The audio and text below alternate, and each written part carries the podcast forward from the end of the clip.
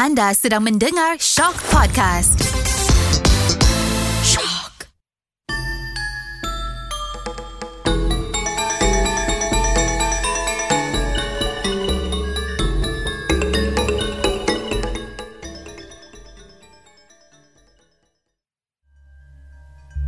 Kisah Putri Santubong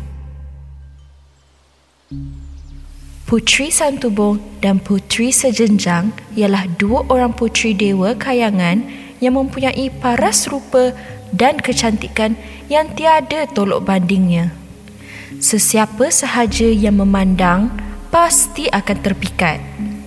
Paras kedua-dua putri anak dewa dari kayangan itu bagaikan purnama menghias alam, bersinar-sinar bergemelapan. Alis mata yang lentik dan ekor mata seperti seroja biru di kolam madu. Walaupun ketinggian tubuh mereka hanyalah sederhana, tetapi suara mereka cukup merdu seperti seruling bambu. Inilah kelebihan yang terdapat pada Putri Santubong dan Putri Sejenjang. Kehidupan Putri Santubong dan Putri Sejenjang amat mesra sekali. Mereka diibaratkan adik-beradik kembar. Senyuman dan kegembiraan sentiasa bermain di bibir mereka.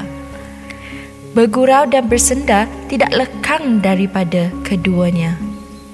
Mereka sentiasa sepakat dan sekata. Demikianlah kehidupan yang mereka lalui setiap hari. Sejenjang selepas selesainya kerja kita berdua ini, ayo kita pergi bermain. Tanya Putri Santubong kepada Putri Sejenjang yang asyik menumbuk padi. Baiklah, tapi kita mahu main apa ya? Balas Putri Sejenjang. Ayuh kita main sorok-sorok di taman bunga di halaman sana. Lepas tu, kita petik bunga-bunga yang telah mekar di taman. Ha, yalah Santubong. Sudah lama juga kita tidak memetik bunga-bunga di taman sana. Balas Putri Senjenjang. Menantikan saat itu, kedua-duanya meneruskan pekerjaan masing-masing hingga selesai. Pekerjaan Putri Santubong dari siang hingga malam hanyalah menenun kain. Manakala Putri Sejenjang pula asyik dengan menumbuk padi. Pada suatu hari, ketika Putri Santubong leka menenun kain dan Putri Sejenjang asyik menumbuk padi, berbual-buallah mereka tentang kecantikan diri masing-masing. Mereka memuji-muji tentang kelebihan diri sendiri. Sejenjang, kau lihat tak diri aku yang serba tidak cacat ini? Dengan duduk menenun seperti ini, aku dapat menjaga kerampingan pinggangku ini.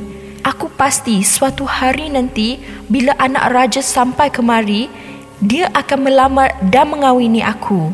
Aduh, betapa bahagianya di saat itu. Kan sejenjang? Tanya Santubong kepada sejenjang yang asyik menumbuk padi. Putri Santubong terus memuji-muji akan kecantikan dirinya. Bila aku sudah diam di istana nanti, tentunya dayang-dayang mengelilingi aku sambil mengikat-ikat rambutku yang mengurai ini.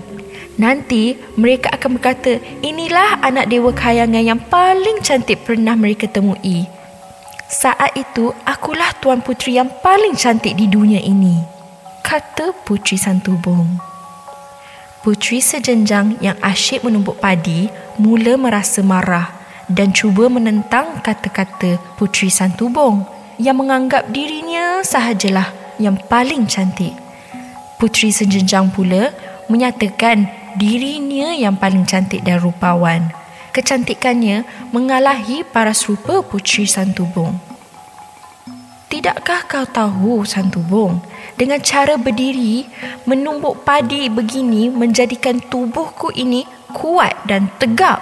Subur menawan, leher pun jinjang, betis bagaikan bunting padi. Dengan menumbuk padi ini juga, jari jemariku akan menjadi halus dan lenganku ini serasa tegap daripada engkau yang asyik bongkok menenun kain. Entah nanti engkau cepat pula rebah ke bumi. Takut pula anak raja itu melamar aku dahulu. Balas putri sejenjang. Mendengar kata-kata putri sejenjang, Putri Santubong enggan mengalah. Putri sejenjang juga pantang menyerah. Masing-masing mahu dipuji. Akhirnya, pertengkaran antara Putri Santubong dan Putri sejenjang semakin hangat. Masing-masing tidak dapat mengawal perasaan mereka lagi. Pertengkaran antara keduanya berlarutan daripada nada suara yang rendah bertukar menjadi lantang sambil mencaci-caci dan menghina antara satu dengan yang lain. Sejenjang, kalau asyik pegang antan, jangan harap betis kau tu akan jadi bunting padi. Takut lemak tak berisi. Di antan tu jugalah jari jemari kau tu kesat dan kasar. Tidak seperti jari jemariku ini yang halus serta runcing. Kata Putri Santubong dengan bangga. Dengan perasaan penuh dendam dan dengan amat marah, Putri Sejenjang hilang sabar lalu menyeram Putri Santubong dengan antan di tangan. Ayunan pukulan Putri Sejenjang amat kuat dan cepat. Lalu terkenalah ke pipi Putri Santubong yang sedang duduk menunun kain. Menjeritlah Putri Santubong kerana kesakitan. Putri Santubong bertambah marah. Putri Santubong juga tidak berdiam diri. Lantas menikam Putri Sejenjang dengan batang belidah yang ada dalam gegamannya. Tikaman itu tepat ke arah Putri Sejenjang dan menebusinya.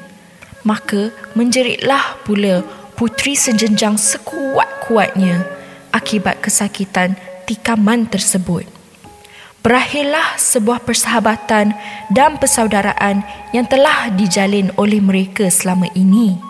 Kononnya akibat pergaduhan dan ayunan antam putri sejenjang yang terkena ke pipi putri Santubong menyebabkan gunung Santubong telah berpecah menjadi dua seperti yang dilihat pada hari ini. Demikian juga dengan tikaman batang belidah oleh putri Santubong yang mengenai tepat ke kepala putri sejenjang menyebabkan bukit sejenjang pecah bertaburan menjadi pulau-pulau kecil berhampiran gunung Santubong.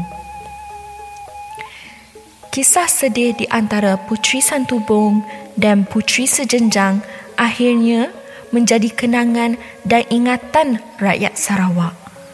Maka lahirlah legenda Putri Santubong dan Putri Sejenjang yang kita dengar sehingga ke hari ini. Jadi, itulah kisah Putri Santubong dan Putri Sejenjang.